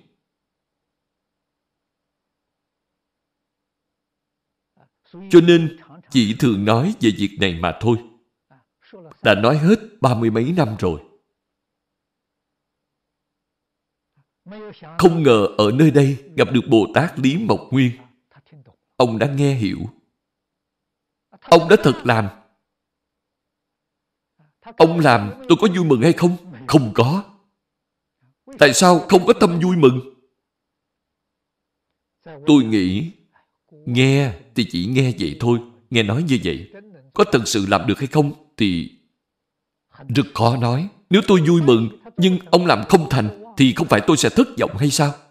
Cho nên tôi không có hy vọng, nên cũng sẽ không có thất vọng.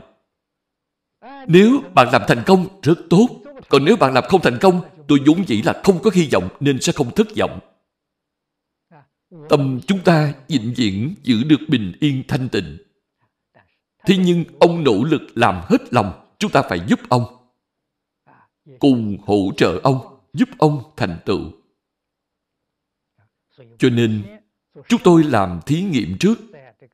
Ở cư sĩ Lâm mở niệm Phật đường để thí nghiệm. Thí nghiệm này khiến cho chúng tôi sanh khởi lòng tin. Mọi người đều khởi lòng tin.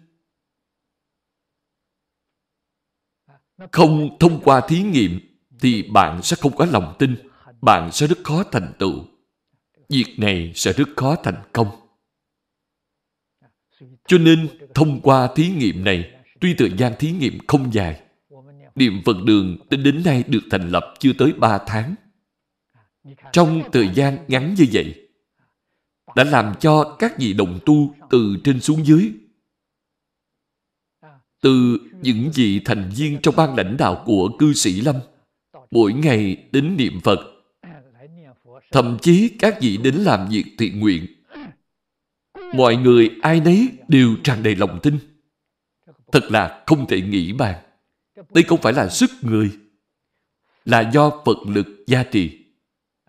Do đó tôi thường nói, lời tôi nói là lời chân thật. Niệm Phật đường này có chư Phật trong đó niệm Phật, có Bồ Tát trong đó niệm Phật. Còn thần hộ Pháp thì quá nhiều, quá nhiều.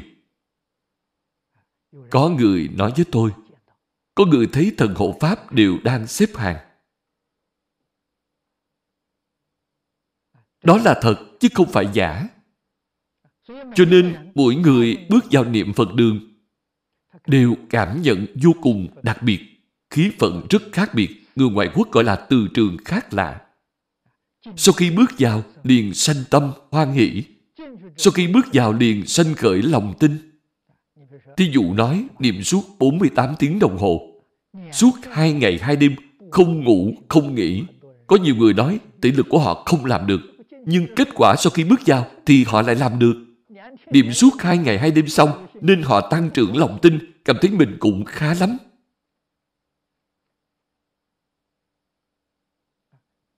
Đây là Phật lực gia trì, thiện căn, phước đức, nhân duyên của mình thành thục.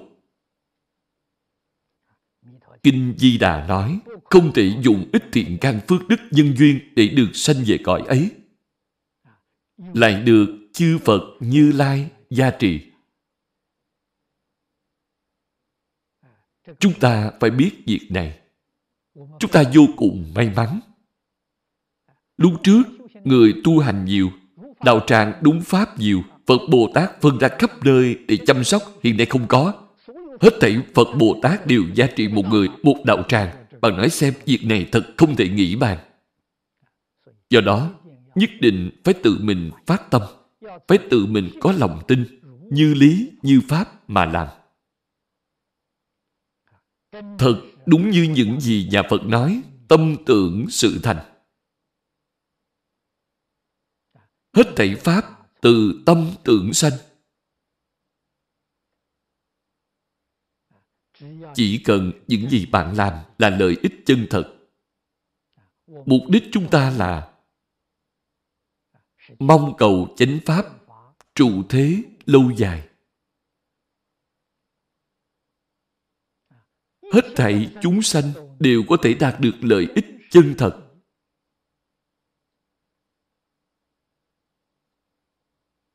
Thì chúng ta sẽ vui vẻ hy sinh, vui vẻ phụng hiến.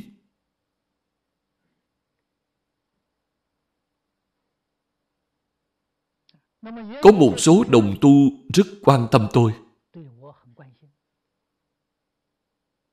Họ nói, pháp sư đã lớn tuổi rồi, mỗi ngày đều giảng kinh. Ngày nào cũng không nghỉ ngơi, mệt cho thầy quá. Tôi rất cảm ơn sự quan tâm của những người này. Họ khuyên tôi giảm bớt thời gian giảng kinh. Mỗi ngày giảng một tiếng rưỡi thôi, đừng giảng hết hai tiếng. Mỗi tuần giảng nhiều nhất là năm ngày. Nghỉ ngơi hai ngày. Đó là ý tốt. Tôi rất cảm ơn. Nhưng bạn phải biết, nếu chúng ta giảm bớt thời gian giảng kinh nửa tiếng, sợ rằng bộ kinh Hoa Nghiêm này phải giảng mất 15 năm. Hiện nay tôi nghĩ 10 năm chưa chắc đã giảng xong. Nếu lại giảm bớt nửa tiếng đồng hồ thì sợ rằng là phải kéo dài đến 20 năm. Vậy thì làm sao được? Nói ra thì nghe hay lắm mọi người đều du lượng thọ. Luôn hy vọng bộ kinh này có thể hoàn thành sớm hơn. Sớm được viên mãn. Hiện nay, mỗi ngày tôi giảng hai tiếng đồng hồ không cảm thấy mệt. Giảng được rất khoan hỷ.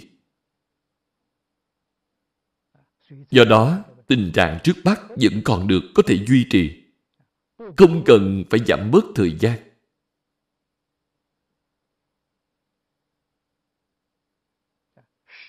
Ngàn ngữ thế gian cũng thường nói người gặp chuyện vui thì tinh thần sảng khoái.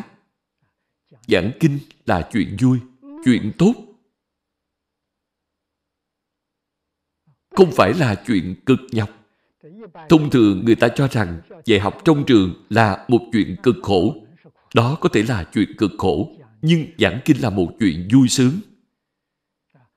Không giống như chuyện dạy học trong trường đây là một chuyện vô cùng vui sướng. Nếu giảm bớt chuyện vui sướng này, tôi nghĩ ai cũng không mong muốn. Giảm bớt chuyện cực khổ thì được, chứ đừng giảm bớt chuyện vui sướng.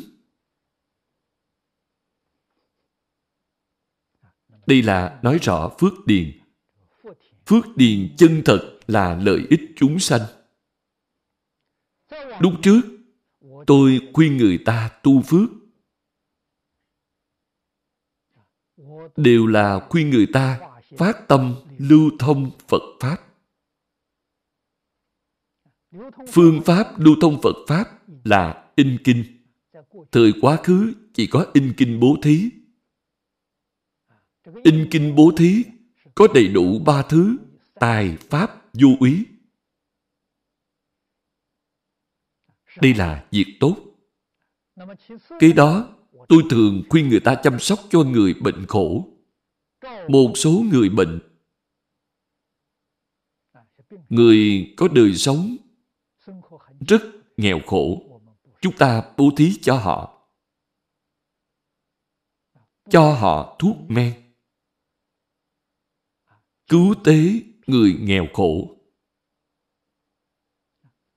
Thứ ba là tôi khuyên người ta phóng sanh.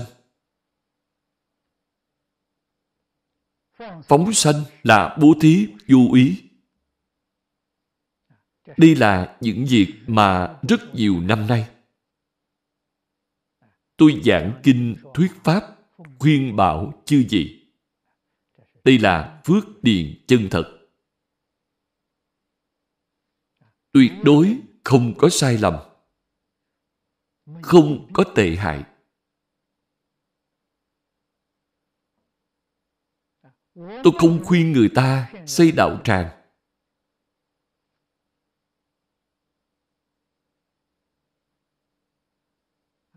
Xây đạo tràng chưa chắc đã là phước điền thật sự.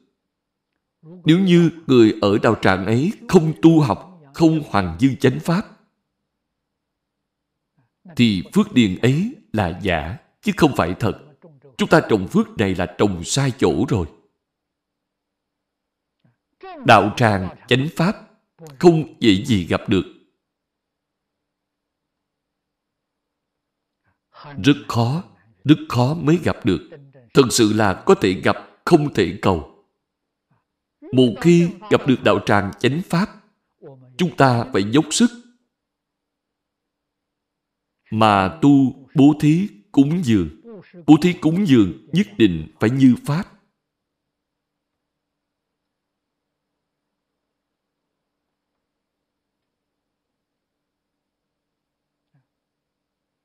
Gần đây, cư sĩ Lý tìm được một mảnh đất.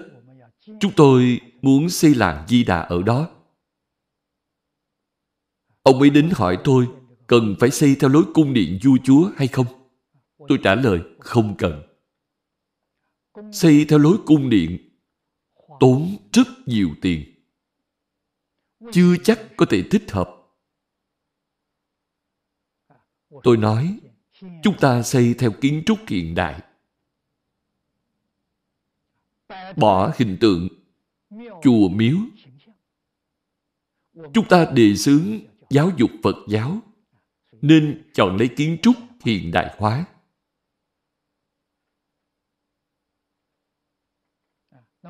Hôm qua, họ đem bản thiết kế lại cho tôi xem. Niệm Phật đường là hình tròn. Trên đỉnh còn có một tượng Phật. Tôi bảo ông đừng làm tượng Phật. Đừng để tượng Phật ở đó dãi nắng, dầm mưa. Làm vậy là không cung kính. Đừng làm tượng Phật như vậy. dùng kiến trúc hiện đại, tốn ít tiền, thích hợp cho việc sử dụng mới quan trọng. Chủ yếu là mong mọi người thành tựu công phu niệm Phật. Hy vọng những người đến đây niệm Phật có thể được công phu thành phiến, được nhất tâm bất loạn, được công phu thành phiến thì nhất định giảng sanh. Như vậy mới thật sự là phước điền. Phước điền chân thật. Còn về phần trường học, chúng tôi tiếp nhận sửa sang lại một chút thì có thể làm Phật học viện giải hành tương ưng. Điểm này rất quan trọng. Người niệm Phật mỗi ngày phải nghe kinh. Nếu không nghe giảng kinh thì niệm Phật ba ngày liền giải đãi. Nghe giảng kinh là mỗi ngày khuyên họ, mỗi ngày khích lệ họ. Chúng ta ở đó giúp đỡ, không thể để cho họ thoái chuyển. mỗi ngày giảng kinh chính là vì việc này. Giúp cho họ dũng mãnh tinh tấn. Đây là phước điền chân thật. Chúng tôi ở bên cạnh nhìn thấy rất rõ ràng, rất tường tận. Một xu cũng không thể lãng phí. Thì mới thành tựu được tấm lòng bố thí của thí chủ. Không thể lãng phí.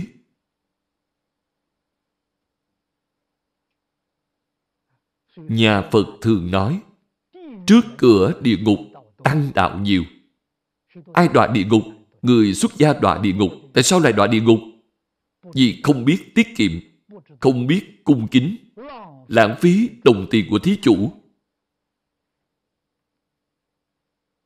Trong đây tạo rất nhiều tội nghiệp. Bản thân bạn tu trì có công phu gì?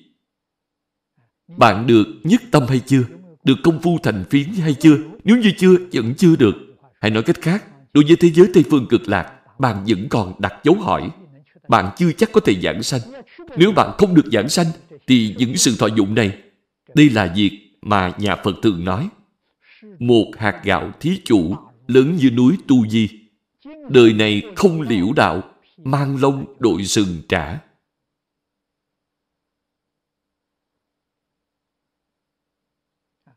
Cho nên nhất định phải biết tiết kiệm, phải biết tu phước, phải biết tiết phước. Việc gì có thể tiết kiệm thì nhất định phải tiết kiệm. Cần dùng thì nhất định phải dùng. Cần dùng thì tuyệt đối không thể hà tiện. Hiện nay, việc bố thí, trong bố thí Pháp thì ngoại trừ việc in kinh ra, còn rất nhiều. Phạm vi rộng hơn so với trước đây. Hiện nay chúng ta có băng thu âm, có băng thu hình, có CD. Thậm chí hiện nay chúng ta còn sử dụng truyền hình vệ tinh. Sử dụng mạng lưới Internet. Những thứ này đều thuộc về bố thí Pháp. Rất nhiều đồng tu làm công việc này.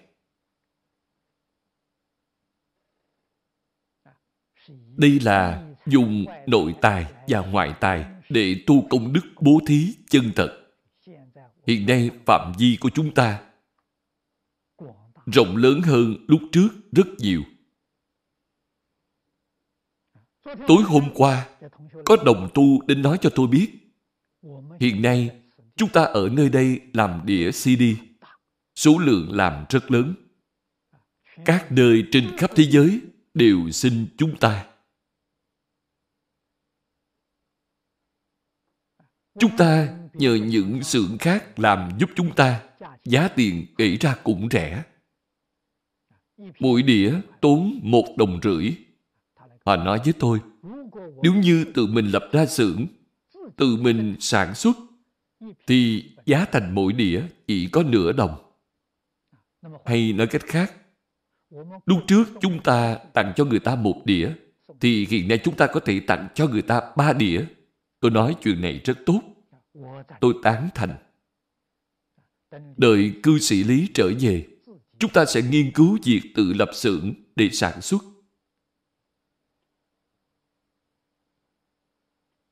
Tu phước như vậy, thì trăm đời ngàn đời được phước lợi lớn.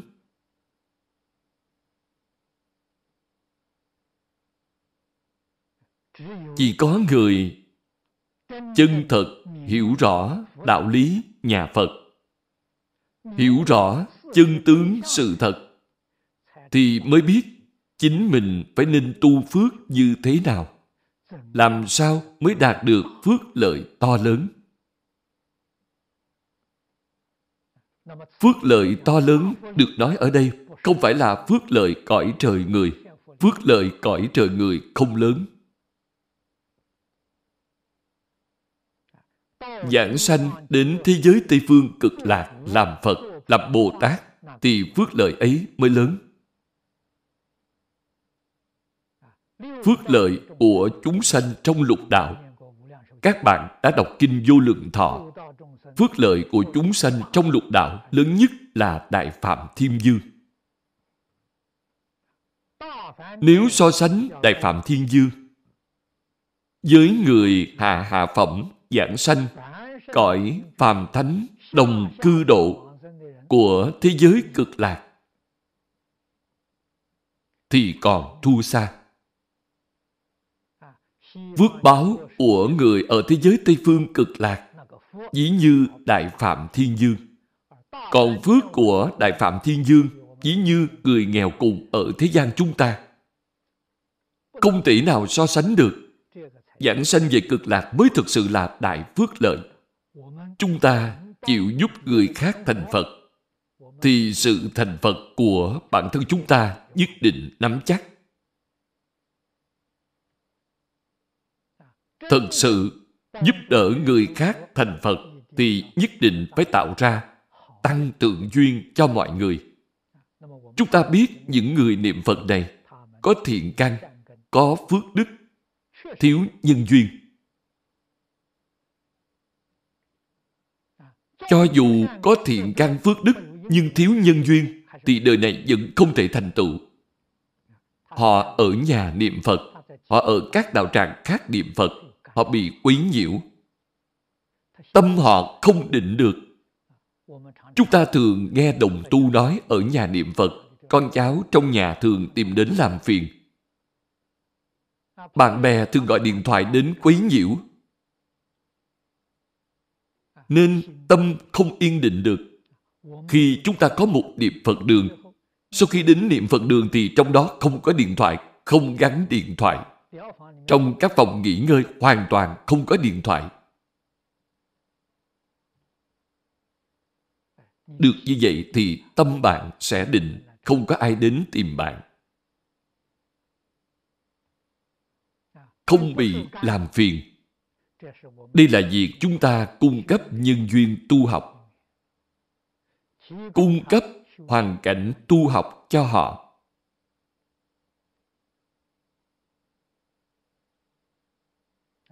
Cư sĩ Lý có dũng khí, tôi rất khâm phục ông.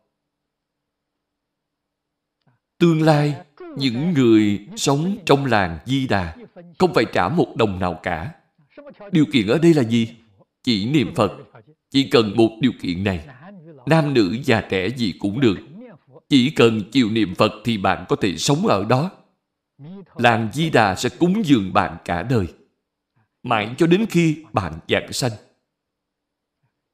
Ngày nay, trên thế giới, có bao nhiêu chính phủ làm các sự nghiệp phước lợi đều không sánh bằng làng Di Đà.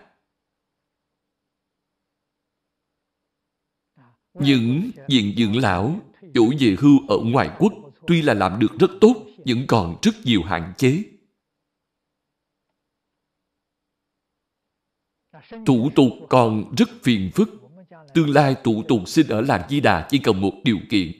Bạn chịu niệm Phật thì bạn sẽ được nhận. Người ngoại quốc chỉ cần có được quyền cư trú hợp pháp ở Singapore thì sẽ được nuôi cả đời.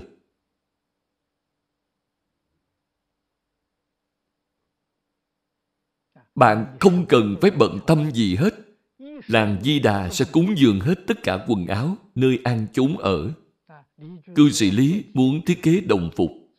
Đến sống ở làng Di Đà thì phải thay đổi đồng phục của làng Di Đà. Quần áo cũ của bạn đều không dùng nữa. Tứ sự cúng dường trong đời sống đều được lo lắng đầy đủ. Đây là đại bố thí. Tiền từ đâu tới, vẫn chưa biết, chưa biết từ đâu. Cư sĩ lý có lòng tin, chúng ta không có phước báo. Đức Phật A-di-đà có phước báo. Chúng ta làm công cho Đức Phật A-di-đà thì đương nhiên Ngài sẽ chăm sóc. Lòng tin được xây dựng từ chỗ này. Phật có phước báo.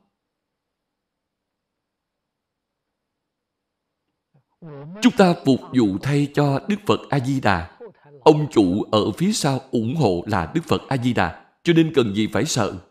Cứ dựng tâm mà làm. Toàn tâm, toàn lực mà làm.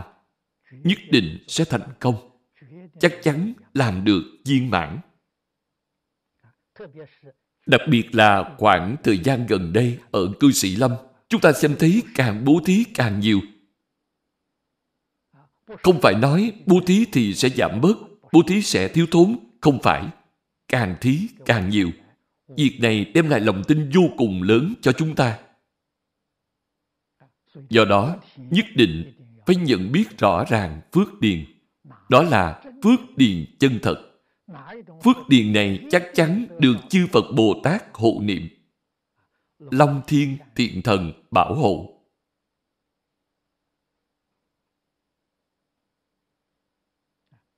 Hiện nay đạo tràng này,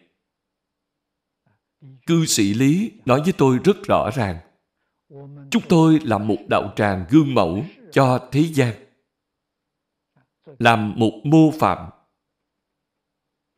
sau khi làm thành công, hy vọng mọi người từ khắp nơi đến đây tham học. Cho nên nơi đây hoan nghênh người niệm phật từ mọi nơi trên thế giới đến bên đây niệm phật. Thông thường khi đến bên đây, thì hải quan singapore sẽ cho bạn thời gian từ một tháng đến ba tháng. Bạn có thể tạm trú ở đây một thời gian để niệm Phật.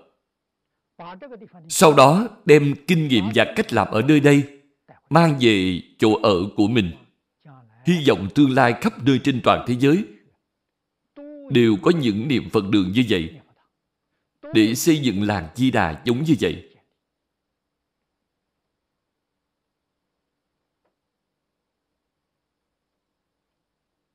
đích thực có thể tiêu trừ tai nạn cho xã hội, cho thế gian, cho hết thảy chúng sanh. Đem lại ổn định, hòa bình, hưng vượng. Cho nên, sự bố thí này, sự tu phước này, thực sự là trăm đời, ngàn đời được đại phước lợi. Chúng ta vô cùng may mắn gặp được cơ duyên này. Chúng ta tu một chút tùy hỷ công đức. Chớ nên xem nhẹ một chút tùy hỷ công đức này. Chút tùy hỷ công đức này không thể nghĩ bàn.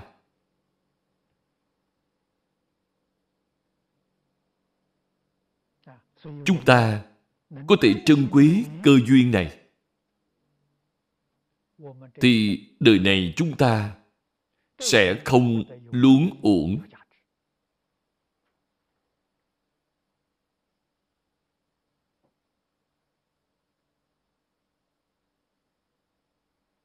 Đời này sẽ sống rất có ý nghĩa, có giá trị. Phật học viện phải tổ chức, phải chiêu sinh, phải mở rộng. Cách suy nghĩ này là chính xác. Bởi vì tương lai những nơi khác muốn xây thêm làng Di Đà. Nhân lực của chúng ta không đủ. Nhất định phải bồi dưỡng thêm rất nhiều nhân tài. Giúp đỡ các nơi xây dựng làng Di Đà. Đẩy mạnh sự hoàng dương, tịnh tông cho nên việc chiêu sinh Cư sĩ Lý thương lượng với tôi rằng không hạn chế người Trung Quốc. Người tại gia xuất gia ở khắp nơi trên thế giới đều được thu nhận.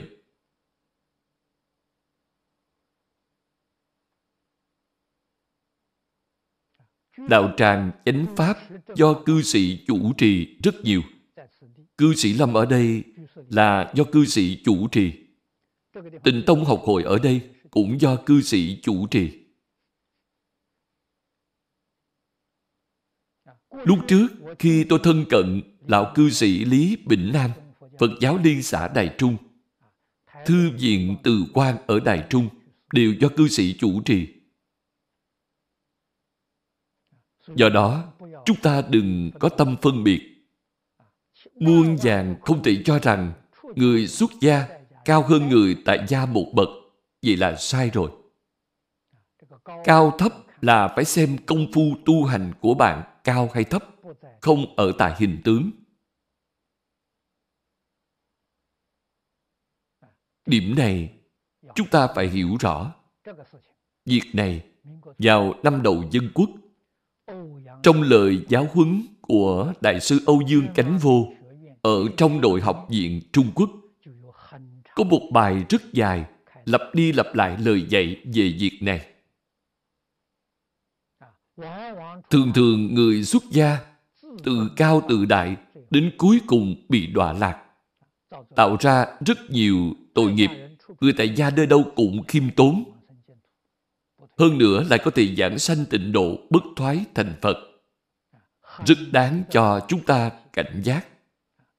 Cho nên Đại sư Âu Dương đặc biệt nhấn mạnh câu nói Phật Pháp là sư đạo. Ngài nói Phật giáo không phải là tôn giáo, không phải là triết học, mà là điều người thời nay không thể thiếu. Ngài nói Phật Pháp là sư đạo. Trong sư đạo thì thầy giáo lớn nhất. Đặc biệt đề xướng tôn sư trọng đạo. Thầy giáo có người tại gia. Người tại gia là thầy của tôi. Tôi học theo thầy. Thầy là người lớn nhất. Tuyệt đối không thể nói tôi là thân phận xuất gia, thì là thân phận tại gia, tôi phải lớn hơn thầy. Vậy là sai rồi.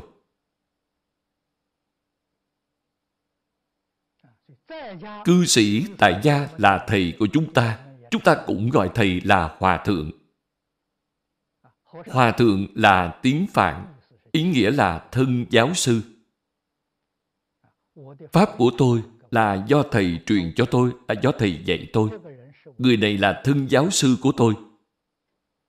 Thân giáo sư gọi là hòa thượng. Hòa thượng không phân biệt nam nữ, già trẻ, không phân biệt tại gia, xuất gia. A xà lê là thân phận thầy giáo. Ngôn hạnh của Ngài có thể làm gương mẫu cho mình. Mình phải nên học theo Ngài. Cho nên A xà lê cũng không phân tại gia xuất gia. Hiện nay, rất nhiều vị mật tông thượng sư A xà lê là người tại gia. Cư sĩ Hoàng Niệm Tổ chính là một vị mật tông A xà lê. Người xuất gia tu học theo Ngài cũng phải đảnh lễ ba lạy diễu quanh bên phải ba vòng.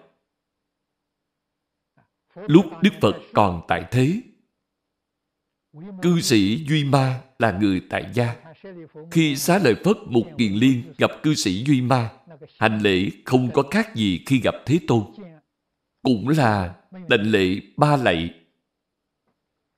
nhiễu quanh bên phải ba vòng.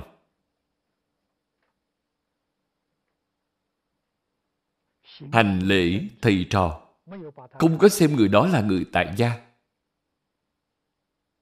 chúng ta nhất định phải đem quan niệm này đổi trở lại. Trong phật pháp thì thầy giáo là lớn nhất nếu như là cư sĩ. Thậm chí là nữ cư sĩ tại gia họ giảng kinh thuyết pháp họ dạy học. Chúng ta cũng phải xem họ giống như phật vậy. Không thể có một chút tơ hào phân biệt, không thể có tâm kinh mạng. Như vậy thì chúng ta mới có thể thành tựu.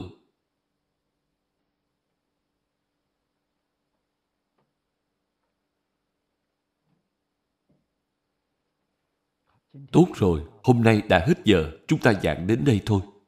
A Ni Tho Phở A Ni Tho Phở A 弥陀佛。